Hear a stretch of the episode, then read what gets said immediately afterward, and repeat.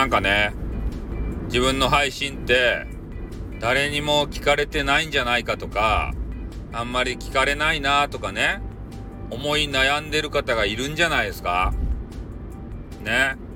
悩まんちゃよか。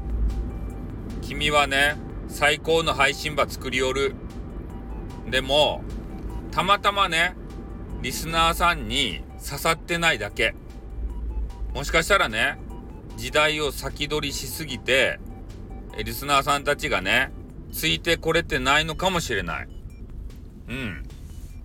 だから良質なね、えー、音声コンテンツを、まあ、これからもいっぱい作り続ければいい。ね。えー、君の配信を必要とした方が聞いてくれたら、ね、今の現在の配信だけじゃなくて、あ、この人の過去の配信も全部聞きたいわってなるけん。その時にね、豊富なその資産を持ってないと、1個か2個のね、音声だけやったらね、あ、なんだ、もうちょっとこの人の話聞きたいの残念だなって言って忘れられます。忘れ去られます。なので、ね、誰が聞くかはわからんけれども、作り続けなさい。ね。配信者として大切なことはね、もうほぼもう毎日、えー、何かしら収録でもライブでもいい、やり続けることです。ね？こう、歩みを止めたら配信者はもうだダメです。ね？腕がなまります。配信の腕が。必ずもう1分でもいい。5分でもいい。ね？3秒でもいい。10秒でもいい。ね？俺、俺も没、没音源って言って10秒ぐらいのね、音源上げたりする。うん。